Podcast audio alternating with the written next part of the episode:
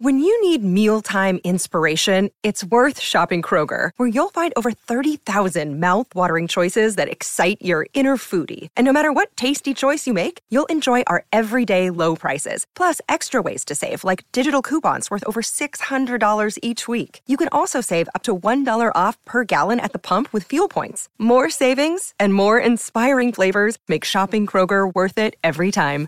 Kroger, fresh for everyone. Fuel restrictions apply. I'm Alex Rodriguez. And I'm Jason Kelly. From Bloomberg, this is The Deal.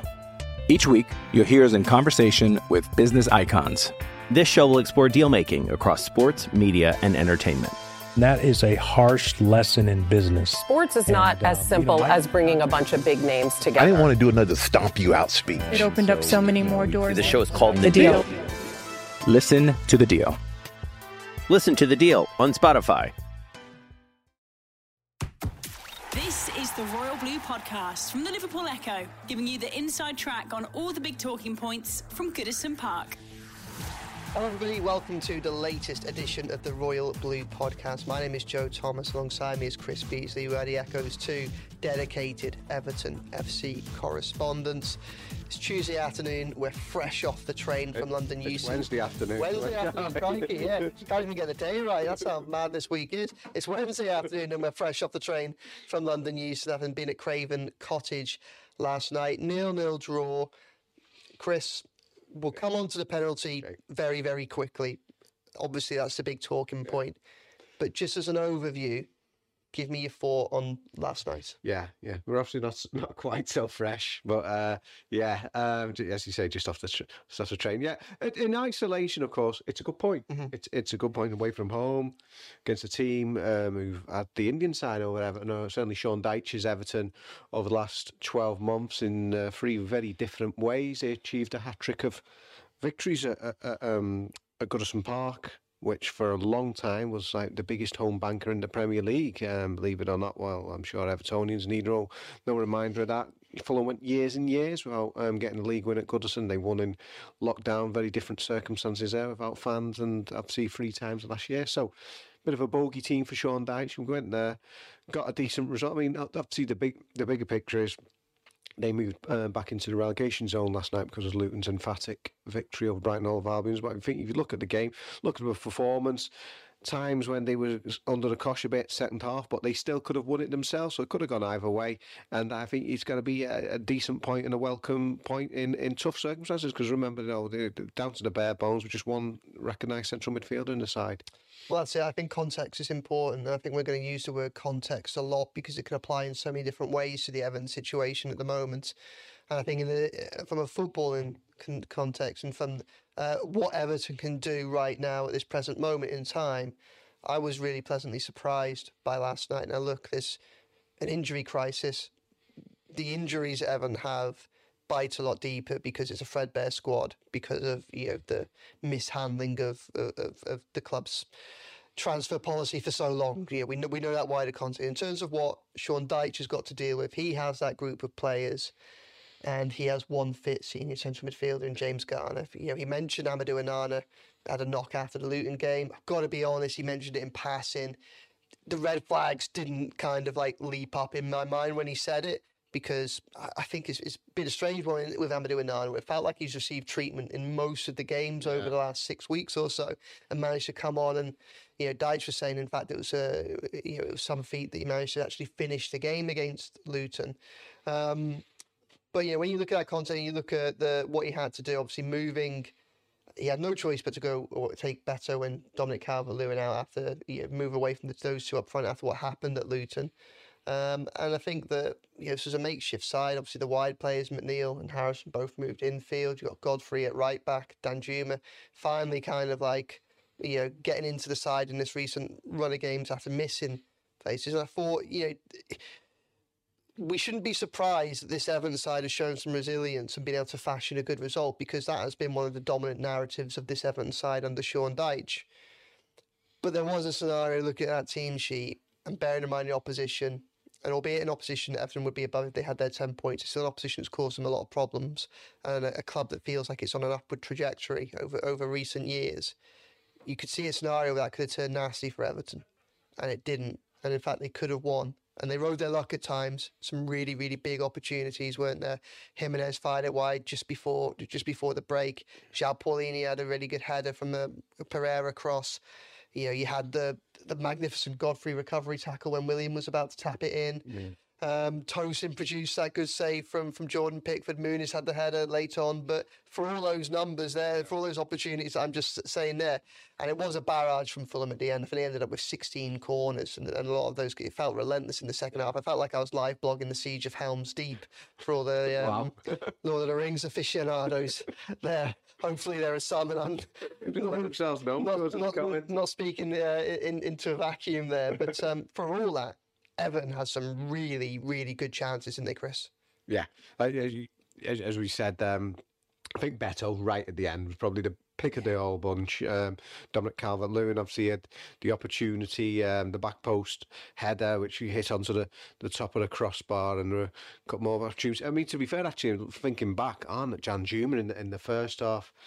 Uh, He should have at least got that one on the target. Thought at least test the keeper. He cut inside on his favoured right foot from the left flank. You know, it's what he's all about, getting inside from that those positions, and really should have done better with that one. So yeah, there's a Danjum one early on, and then Beto who'd come on, who'd actually had the chance from from further out. He'd won the corner, hadn't he, with that that that initial effort, and uh, yeah. The, the header at the back post. When I've seen it back now, and it looks a really inviting opportunity. You know, somebody who as good as him in the air, as aerially dominant as he is, like Calvert Lewin. Yeah, it could, wouldn't have quite been a, a He was clearly disappointed Yeah, as well, wasn't yeah. it? Like you could see in not just his body language, but also his face and, and his dejection after the chance had gone. You know, I think I fell for him a little Yeah. bit. Yeah, he's, he's certainly a player who, who who wears his heart on his sleeve, and uh, Evertonians tend to uh, be encouraged by by that sort of thing. You know, you know, he was waving his arms in encouragement. I mean, it's something that Am- Amadou Onana does as well. But um, yeah, he's very animated, and uh, he's, he just he need, they both of them, both him and Calvert Lewin. Could do with a goal, particularly Calvert Lewin, given that you know the the pedigree that he's shown in the past. That you know, just the fourth player in Everton history to get to 50 Premier League goals at West Ham United back in the end of October, and there's something like 14, 15 games now he's gone without a goal. He could do with one. Then um, Beto, although I think he's got three in all comps, just one in the Premier League. So yeah, they could both really, really do with one because as much as Everton have been sort of doing well in very difficult circumstances, and other than the Wolves game where the manager admitted they were really off it, they've kind of had that level of hmm. consistency. It is six weeks now since that, that last Premier League win at, at Burnley, which was the culmination of that four game streak, and and you know that that's why with. You know, if you go that long without the win, you know it's, it's obvious that you know Luton will, will overtake you at some point, which which has happened now. Yeah, I mean, it's again, it, it's really frustrating. It highlights the importance of that points deduction, doesn't it? Because I think that if Everton have if Everton are sitting there twelve going into that game, eleven points clear of trouble, and they go and get a point in that fashion uh, uh, of Fulham, you go, yeah, good point, entertaining game. Bit disappointed, didn't come away with a win. Also rode our luck, and you know everyone's having a happy week and looking forward to Spurs. But again, that's that word context. When you look at what happens elsewhere, Everton do currently have the points reduction. We'll discuss the appeal a little bit later going on. Obviously, that starts today. Um, and that's part of the problem coming away from this, isn't it? Like, it was a good point and a good performance in a, adverse circumstances. But when you get out of, or when the final whistle goes, you look at that table and all of a sudden you see that Luton have pulled off a 4 0 win over Brighton, which I think we're all a little bit surprised by. We know they're a good side. We know can't get complacent. We saw that they can beat sides that aren't properly on it at the, at the weekend when they came and did that at Goodison for a second time this season. But again, it's that you look at that and then you go, for all the positives that Everton can take from a good result with a patched up side of Fulham last night, fourth clean sheet in five. Some of these things we kind of, it's easy to overlook when you think of you know, some of the results and other news that's been around the club during this period. That is a little bit of a concern, isn't it? And it's just that kind of contradictory nature of being an Everton supporter at the moment, isn't it? You have the high of coming off that game and thinking, right, it's not high, but you think, yeah, I can be positive about that. Yeah. But then you also have the low of going, well, it's good, but is it good enough? Yeah, yeah. You, the comments coming in thick, and fast there, Joe. So uh, um, I think we can tell that from the noise that your your laptop's made. I don't know if you want to turn the sound off, mate. Right? Yeah, and, and, I- and I was smiling there when I saw the the, the first one. It wasn't it wasn't because you were mentioning about Everton's appeal at, at, at the time, but um, yeah, let's just go through some some of these ones there. I mean, first one, as a comment. It's actually it, it is responding to what you said before, Joe. Um, the Blues on you, the Blues on YouTube. So is that somebody called the Blues? Says he refers to um, Anfield as Mordor in reference to Joe's Lord of the Rings comment. Well, I think no more to say on that one. Um, but then uh, D Hagen on Facebook book has said, "Hello lads, I'm confused about the handball rule. I suppose we can come on to this one. Um, if Onana's can't." Can be a pen. Why couldn't that? Well, we'll come on to that one.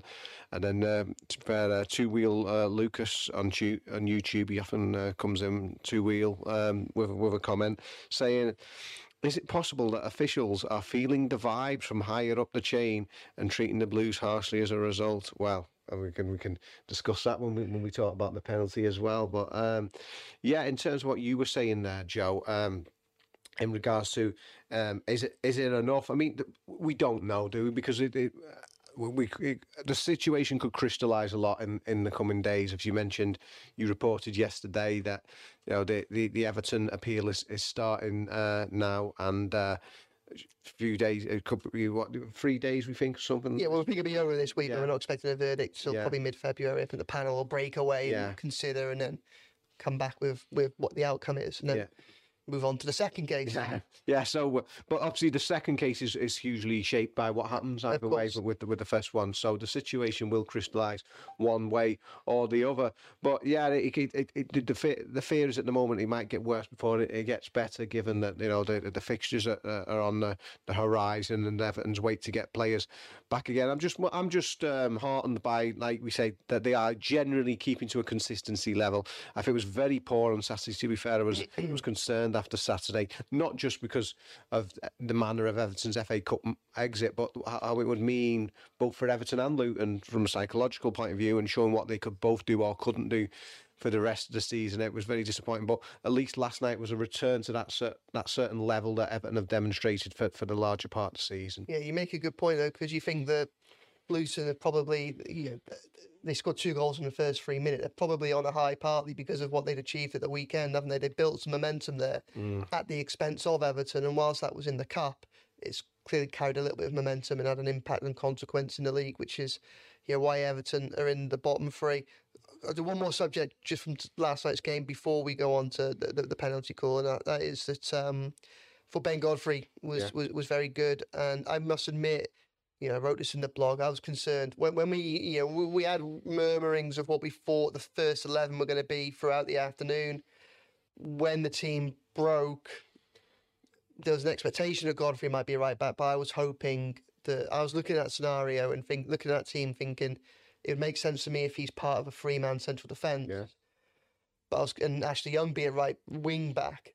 But I was concerned at the idea of playing him at right back, and, then the reason that obviously we know he's done a good job at centre back at times, and he can do a good job at left back, sending in.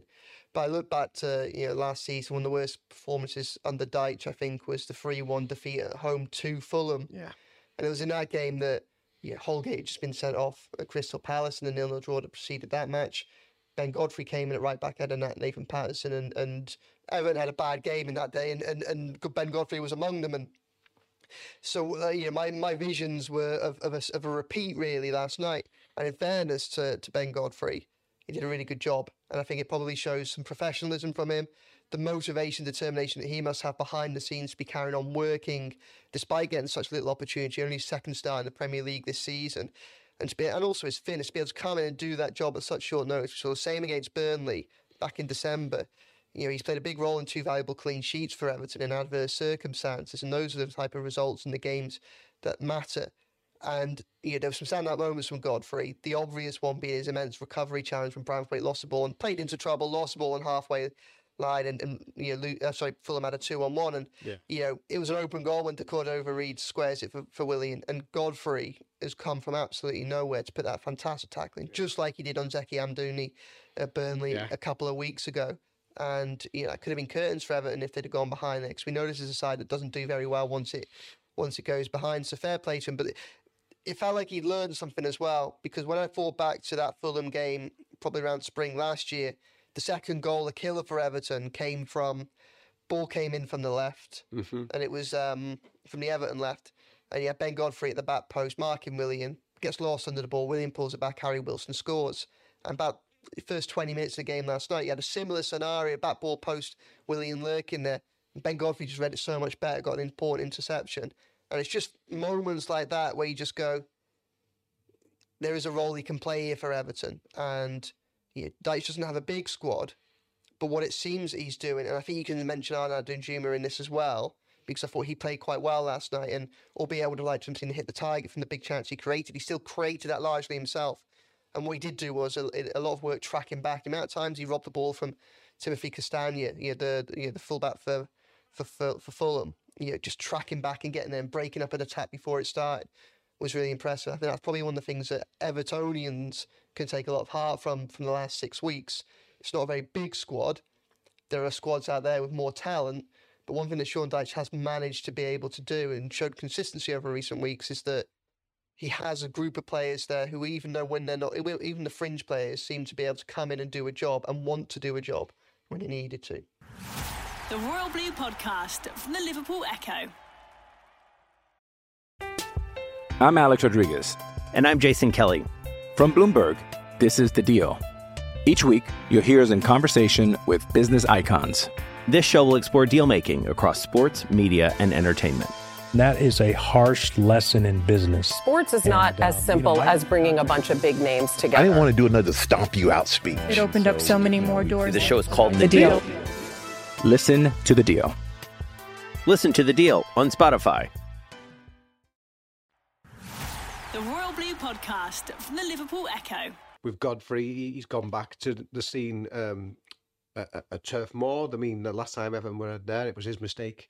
That, um, that infamous night that Sean Dyche, of all people, said that Everton had forgotten how to win. Went back there, put turned in an excellent performance, and he's gone and played against Fulham, the, t- the team who were one of his um, low points from last season. I think there was that game, wasn't there? And there was the Newcastle United home game, two games when he was at right back, and he really struggled. So he's you know gone gone to the, the scene as the crime, as it were, and sort of exercised those demons. And it can't be easy when you know his, his performances, his outings have all been very sporadic. But it's to what, kind of what Sean Dyche talks about. You know, it's not just platitudes with the squad. When he says the people who aren't the regulars, who are, you know, craving those extra minutes, when they do come in, you know, they, they haven't sulked. They've got on with the job and they've slotted it almost seamlessly. And, you know, you can't give uh, um, God, Godfrey any more um, sort of um, credit than that. You know, he's he's he's, he's just been, a, a, like you say, an excellent professional in that respect, and also the, the, the fitness that he's shown to, to come into the side and to produce those excellent performances when, when he has been out in the cold. We've had the starter, now Yeah. for the main course. Penalty? Yes, I will say that um, in in real time, I, I I I can say it was too quick too quick for my eyes, but that's why we have VAR. That's why we have the the the uh, technology to come in. You And were also 50 yards away from where it Yeah, happened. yeah, like- yeah. And there's, there's, there's, like like Goodison Park, there's a few pillars there as well. Uh, uh, Craven Cottage, is, as as lovely as it is as a venue, uh, I think it's one of the most uh, charming grounds in the capital. But yeah, yeah, I, I I didn't see it, but you know that's why we like I said we we have the VAR, and it looked pretty blatant to me on, on that VAR check when you when you can see the. I mean, we've had response to us both today, haven't we? Where somebody saying it's because of the was it the flatness of the angle or something with the in um Yeah, the way it's, it's portrayed. But yeah, I mean, for me, yeah, it, it, it, it handles it on the line, doesn't he? I mean, if, if if that's not a penalty, don't know don't know what is. Um, until until Seamus Coleman went past him a couple of weeks ago. Uh, Tim Howard, the USA international, uh, was was Everton's uh, Premier League appearance holder, and uh, his compatriot uh, Antonee Robinson produced, you know, a, a piece of goalkeeping. I think even Tim Howard would have been. Uh,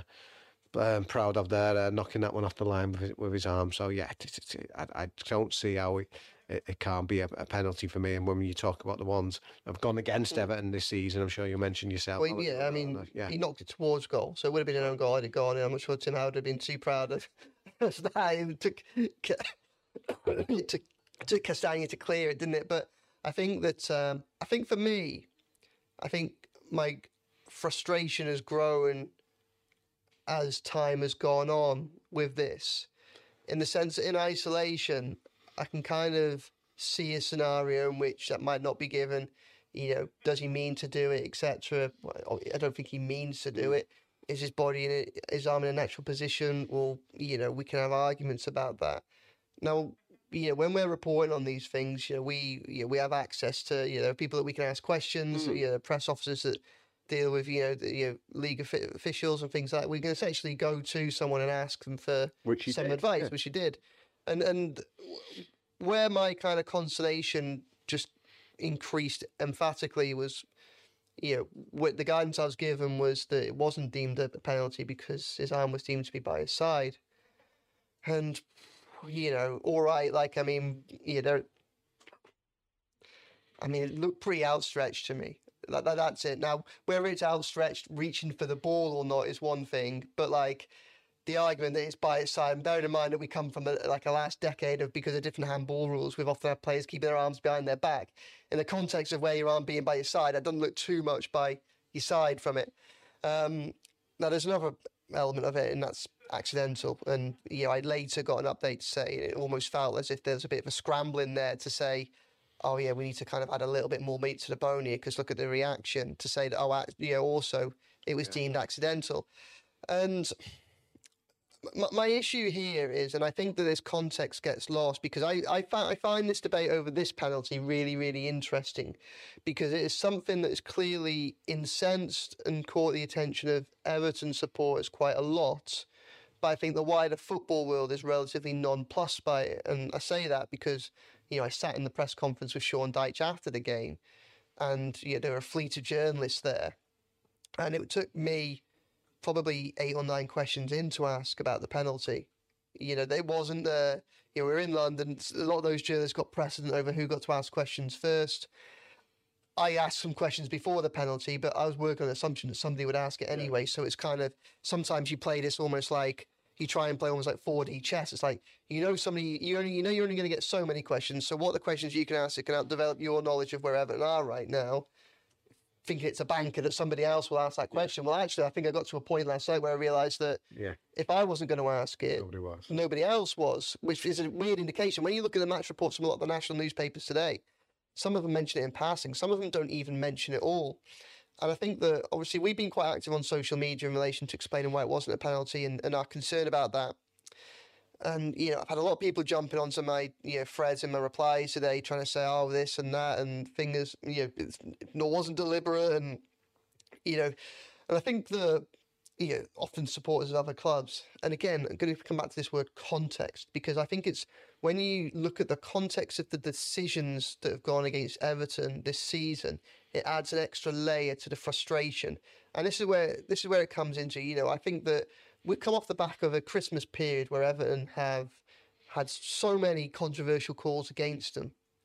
You know, I wrote last night. This was the third consecutive trip to London in which an Everton side, in adverse circumstance, you know, patched up within because of injuries or things like that, have gone down to the capital, produced a pretty decent performance, and yet had it and had you had it marred by a VAR decision. You go to Spurs, Amadou Onana, tugged by Dejan Kulusevski, clear penalty to me. Which I'm to told make- wasn't even on Match of the Day, and you're talking Yeah, about how yeah. it's not part of the coverage of the game. Yeah, that's it. You know, a couple of days later, Kulusevski does the same thing on a different player at Brighton. Penalty. Like, where's the consistency there? Obviously, you also had the Andre Gomes um, pulled back for the Andre Gomes Mm-hmm. foul that the you know disallowed Dominic Calvert-Lewin's goal in that game. Then you go to Palace, you had the Dominic Calvert-Lewin red card. VAR intervenes, send him off, gets rescinded, and now you have this. But the one that I think really jars in your memory when you look at these things is the Amadou Onana one against Manchester City. All those decisions I've just mentioned that were costly for Everton. The Amadou Onana penalty one, yeah, Everton had done really well in that first half against Manchester City. It was only one each at the time. All right, City were going for up the gears. You know, they're a very talented side. They may well still got a winner, but we don't know. That penalty was the breakthrough. Yeah. And when you apply the criteria that's being applied to, apparently being applied to Antonee Robinson, it's not a penalty. And you then look at the Amadou Onana one.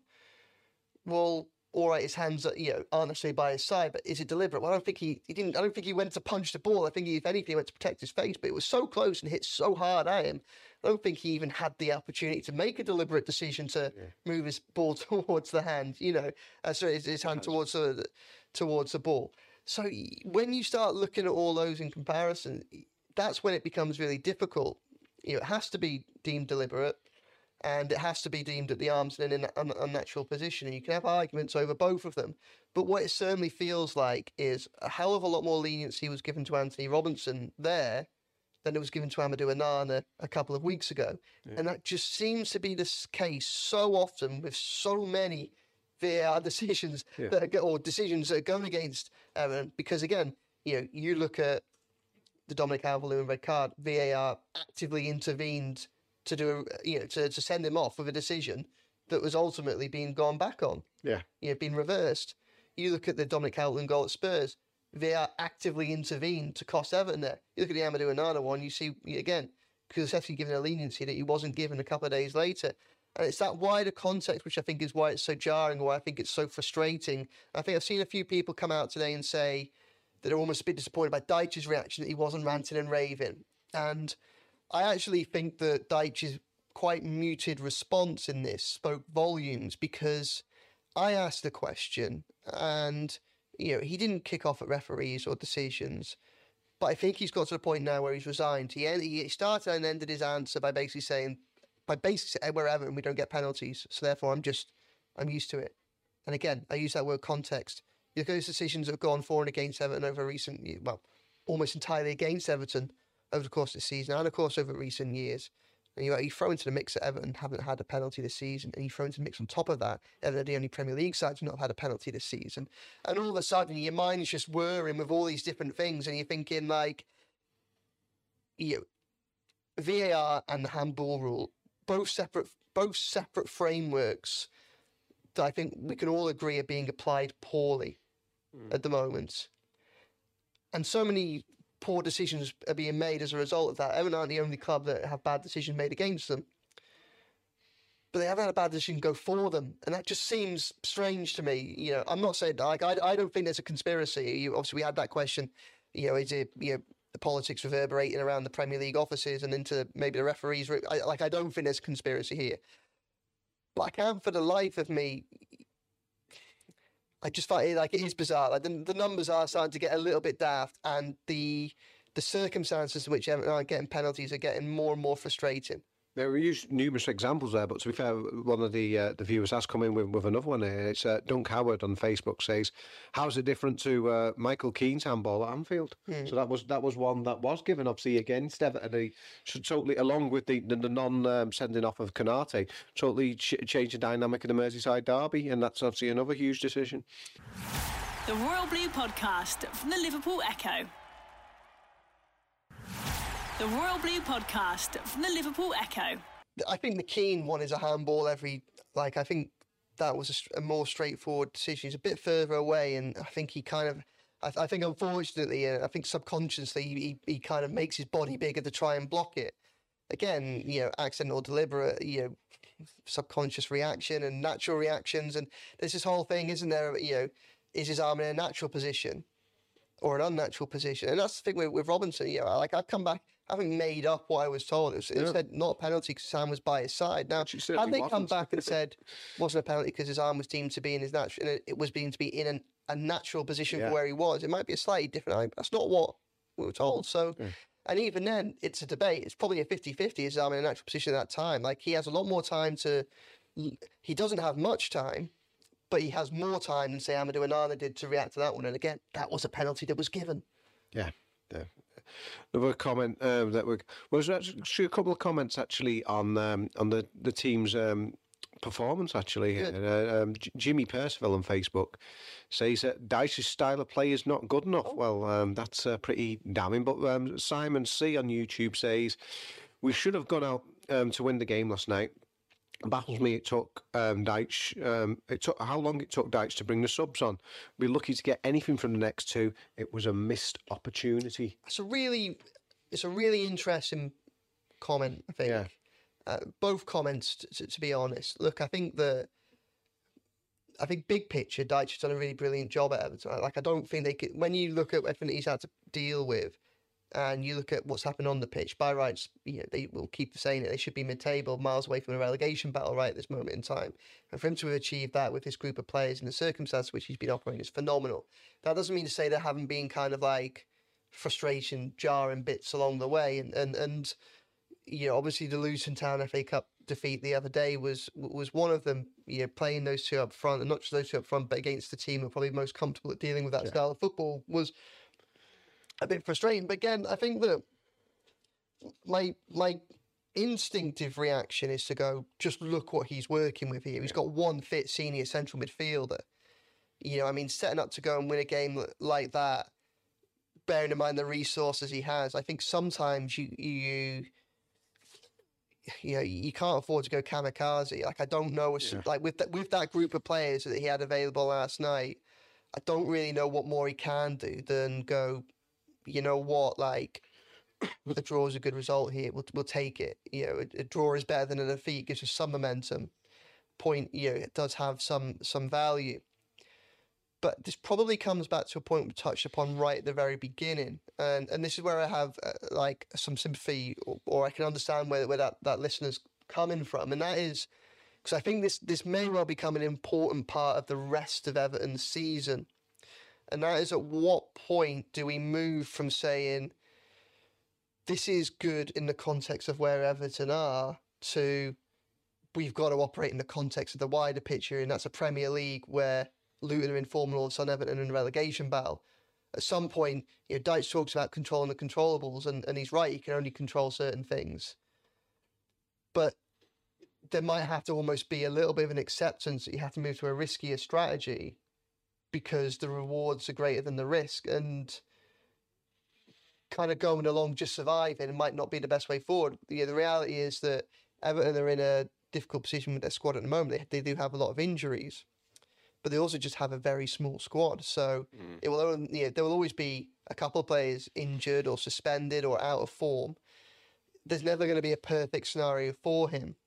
I don't think he could really necessarily go out all gung ho for a win. Despite that, he put outside that for all the difficulties that he had, for all the absences, came very close to winning as well as it came very close to losing. But I do think that that's a legitimate conversation moving into the second half of the season. At what point do you go from this is a very this is a good in a in an internal Everton context to all of a sudden we can't play that game anymore. We've got to play the the bigger picture, and that is how do Everton perform well, not in a, an Everton context, but in a in a wider context, because yeah, Everton could p- put good performances in performances that we'd be happy in for the rest of the season. It might not be enough points to keep him up, and that's what will matter at the end of the day. So, so I, like, there, there's a point there that I can kind of understand, and is probably worth a little bit of a conversation. I mean, what, Yeah. what do you think? Yeah, I think that um, I think it's a bit unfair. I can see where um, Simon C is is coming from, but I, I, I look if if the penalty is given, which it should have been, haven't got a chance to win the game there. If Beto puts that chance away at the end, Everton have won the game there. It's not, it's not Sean Dyche's fault that Beto misses that chance at the end or Danjuma misses that chance in the, the first half. He, he put a team out there who were competitive again in very difficult circumstances, as we mentioned. Square pegs and round holes, and the, the, down to absolutely the, bare bones. You know, it could have gone it could have gone either way, and if the, the, correct decisions had been made, you know, Everton would have. I mean, it's been so long since they've had the penalty. Obviously, they still have to convert it. But it was obviously Calvert Lewin was on the field who did score Everton's last penalty all the way back on first of May last year. So yeah, I think that's harsh. Um, what I don't know what people expect sometimes in um, the current circumstances. You know, that- as we've seen. The, the arguments about um, Everton and the financial fair play trouble, and we've seen the the, um, the net spend tables and how Everton have been right down at the bottom last three years. Um, now, Sean Dyche had hardly anything um, to play with um, transfer funds wise. And like you say, a, a team who last season, you know, make no bones about it, they were heading for their um, first relegation since 1951 under Frank Lampard. And it's only because Sean Dyche came in. It was the obvious choice, I thought, at the time. You did as well. And he only, they were still a goal away from going down. You know, he, he did, he kept them up just about, you know, by the narrowest of margins, really. And to have taken them on this season and without the, the um the points deduction, which is you know nothing to do with Sean Dyche, you know they, would be in mid-table now, and uh, that would have been uh, you know a, a modern day miracle really compared to where they were and the uh, and the context that she's working in. So yeah, I think it it's it's a bit of a tough call really, but slightly related to, to that one, and we're talking about the options that Sean Dyche was, was forced to use last night. Um, Mike Bond on Facebook says What are your views on the reluctance to play youth players despite squad limits? There seems to be an ongoing trend with numerous managers. I mean, I presume he means uh, uh, Everton in terms of being reluctant to, to go with the youth players. I guess it, I guess it's down to the fact that the manager doesn't think they're ready. Yeah, I mean, I think that one thing that Everton haven't been able to do for a number of years is you know, this is a third year in a row now in which it's a team that's been fighting every game.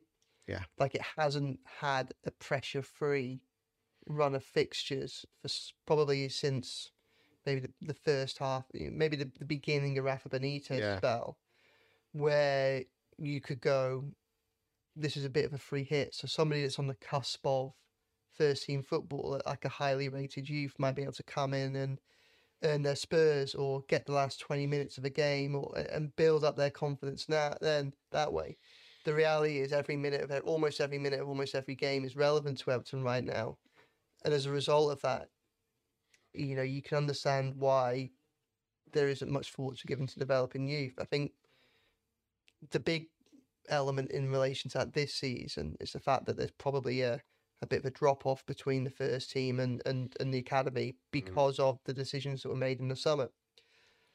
Isaac Price, if he was still at the club, talented midfielder, played well in, in the um, the tour to Australia last year, Northern Ireland International.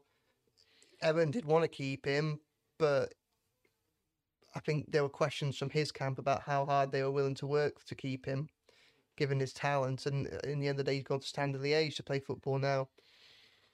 He would have had a chance this season. I think last night might have been a game. He, he was in advance. Yeah. He was playing ahead of the likes of, of Jenson Metcalfe. He was a bit younger um, and obviously has more senior experience because of what he's doing with, with, Northern Ireland. And at that point, you go, this might be an opportunity to bring him in. Yeah. But he's not there because of, well, yeah, a lack of opportunity like like that, that that's gone there, and probably also to a degree finances. They, you know, if, if they're in a different financial position, they can probably offer him more wages, which might get me help them keep hold of him for a little bit longer. The other one is yeah, the other glaring absence is Tom Cannon. Obviously, it doesn't help in centre midfield, but yeah, we can see that Everton have got two strikers that are struggling for form. But what's also notable about those strikers is they're very, they're not the same profile player, but they're very similar players. Now, mm. Tom Cannon went to the championship with Preston last season, bang goals in for fun after doing it for the under 21s, you know, in the first half of last season. And okay, you know, would he have come in and score goals? I don't know. But the chances are that if he was in and around the squad, probably would have had a few opportunities this month. Mm. And, you know, Tom Cannon's a goal scorer hasn't always been, you know, but but you know, as he's developed and got older, he's become increasingly prolific. Uh, and if he was there again, I think he'd be the, you know he'd have a chance. And you look at the other probably key names of the top end of the academy. You got Lewis Warrington and Stanley Mills, who both went out on loan this yeah. this season. Well, both of them are in the middle of long term injuries now. So again, Lewis Warrington is someone that you know he hasn't played uh, he, he wasn't playing much for Plymouth in the Championship, but he did have some. He had a lot more first team experience than anybody else in those positions in the academy, other than perhaps Tyler Onyango. Um, he's also had a few loans, and last night might have been an opportunity to bring him in when you're in a situation when you've got so midfielders. But I think sadly the reality is with the academy, I think the finances and the club's general chaotic nature over recent years has led to a position where Everton are just there's a bit of a cliff at the minute between the first team and the top end of the academy, and what you would hope would be an op- opportunities to to kind of hasten the development of those players who are at the top end, the likes of you know. Mackenzie Hunts and, and Jenson Metcalfe, who are in the squad more weeks than not right now. See a little bit of Lewis Dobbin as well. Obviously, again, he's had a few more opportunities. It's, it's just that lack of pressure free minutes. Yeah. How often, you know, how often do you as you look at Sir Alex Ferguson or you look at Jurgen Klopp and you look at all the talent that they've both brought through during their tenures, well, it's a lot easier to do it in winning sides. It's a lot easier to do it when more often than not you're two, three nil up with 20 minutes to go. You can just give them that more and more experience as they come along so that when you have an injury crisis, all of a sudden they're not just stepping in with, with, with no senior experience. Everton haven't been able to do that. Um, it's one of the many frustrating consequences, the manner in which that way that club has been run that continues to affect everything that Sean Dyche can do. Uh, and I think that's one of the reasons why we, we didn't see it last night. You know, Dwight McNeil played a little bit in the middle. I've seen him do it once or twice before. Jack Harrison is a kind of operating behind the main striker. I think that's something that we've called for. I think him in a 10 when you've got Danjuma that can go out wide is is actually a relatively straightforward move, I think. Yeah. Um, but I can understand that frustration. Um, but it's difficult to see what else Dyche can do, especially bearing in mind they're so influential positions as well. You look at centre midfield, aren't you? And it's just, you know, it's probably, I know fullback's a very, you know, important position and so strong, but it's probably a little bit easier to kind of do it out wide than it is in the middle. And, and that's where, and you've got to remember, of course, all right, it's a different scenario, but you are in a position where Dyche has given Branthwaite an opportunity this season. Now, could probably have an argument to say whether or not he got to a position with Michael Keane where he was forced to make a change and you know had no the only option really was Branthwaite at the time, and you know he's bought a success of, of, of, of limited options in that respect, but. Yeah, Branthwaite's come through this season in a way that I don't think any of us expected to do. Yeah. We knew there was a talent there, but this the, the talent that he's shown is probably unexpected. And Lewis Dobbin has been kept around, has been given minutes, and you know, probably will get more minutes over the rest of the season. But I think you know, I, I think it's a an easy stick. I think it's a fair stick to beat Everton as a football club with. Um, I think it's a difficult one with Dyche, just again because you look at the resources that he's got left and the fact that every game matters for him. Um, you know, we know he doesn't like to make substitutions anyway. Like it's just part of it, and I think that's probably there's probably a stubbornness to that, which I think surely has to change at some point. But you know, again, it's easy to make lots of substitutions when you've got lots of good players on the bench that can make a difference. Everton don't have that for similar reasons that there's a drop off in the academy because they haven't had the finances to build strength and depth throughout the whole system of the football and operation because of the, what's gone on over recent years. Okay, I think uh, that'll uh, do us there. I, I think we've obviously got a busy day tomorrow, haven't you? You're down at Finch Farm for transfer deadline um, day and got um, Sean Dyche's uh, press conference uh, coming up uh, to preview the Tottenham Hotspur uh, game. So it'll be uh, plenty to talk about um, tomorrow as we, we move towards the weekend. Yeah, absolutely. It's a huge week, and that game was just one part of it. Um, and in some ways, yeah, probably the, almost the least important part of it. You know, obviously today we have the appeal standing against points deduction. You know, we won't hear how that's gone for a couple of weeks yet, but you know, that's Everton's big hope for this season because it could. You know, they're not going to move to a situation where they don't get punishment, but there has to be a reasonable chance that they perhaps get a little bit of a points of a some points back from that. I say that more so because you know, when you look at the 10 points in comparison, again, context, in the context of nine points for administration, that just doesn't quite make any sense to me. So I'd be relatively hopeful that with significant, you know, if, if they can put their arguments across in the right way, they might get a little bit of, of a reduction. And every point helps at, at this present moment in time. And obviously, any success they have in that might strengthen the case in the second one, which is also crucially important because if it goes wrong, it could lead to another points deduction. So, you know, obviously that's huge. And then transfer deadline day tomorrow. And you're right, transfer deadline day, you'll be in, I'll be in 12 till 12 pretty much down at Finch Farm for the pre Tottenham Hotspur press conference. Um, so we'll see how that goes, and then you know we'll be you know keeping abreast of the situation going into the last few days. I think the you know, Fowl told us to expect a quiet one. The noise right now is currently pretty quiet. I'm sure that if they could bring in another winger or centre midfielder, that they would do so if they could find a way. You know, I'm, and I'm sure they'll be, still be exploring options, Evan, because they could do with anything that they can get in. But I think possibly the two biggest questions for the final days of the transfer window with Everton have been answered last night, and that is Ben Godfrey was courted by a fair few clubs, and Leeds were very, very interested in him. Well, Everton's financial situation is such that if an offer they can't refuse comes in, they can't afford to refuse it probably. But he highlighted his importance to this side last night. I'd be surprised if they let him go as a result. And Arnaut Danjuma as well. Lyon looked like they're on the cusp of signing Benrahma, so that threat has perhaps gone.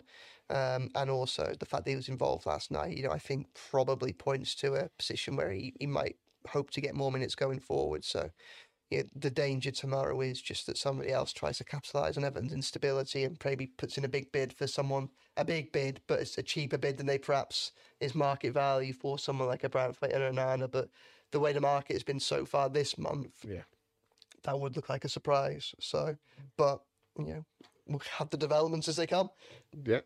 Well, you just be careful at Finch Farm, uh, Joe. I don't want any sort of Alan Irwin antics uh, befalling you. So, uh, yeah, that's I've been, um, w- this has been the latest edition of the Royal Blue Podcast. I've been Chris Beesley. Joe's been Joe Thomas, and we'll be with you again soon. You've been listening to the Royal Blue Podcast from the Liverpool Echo.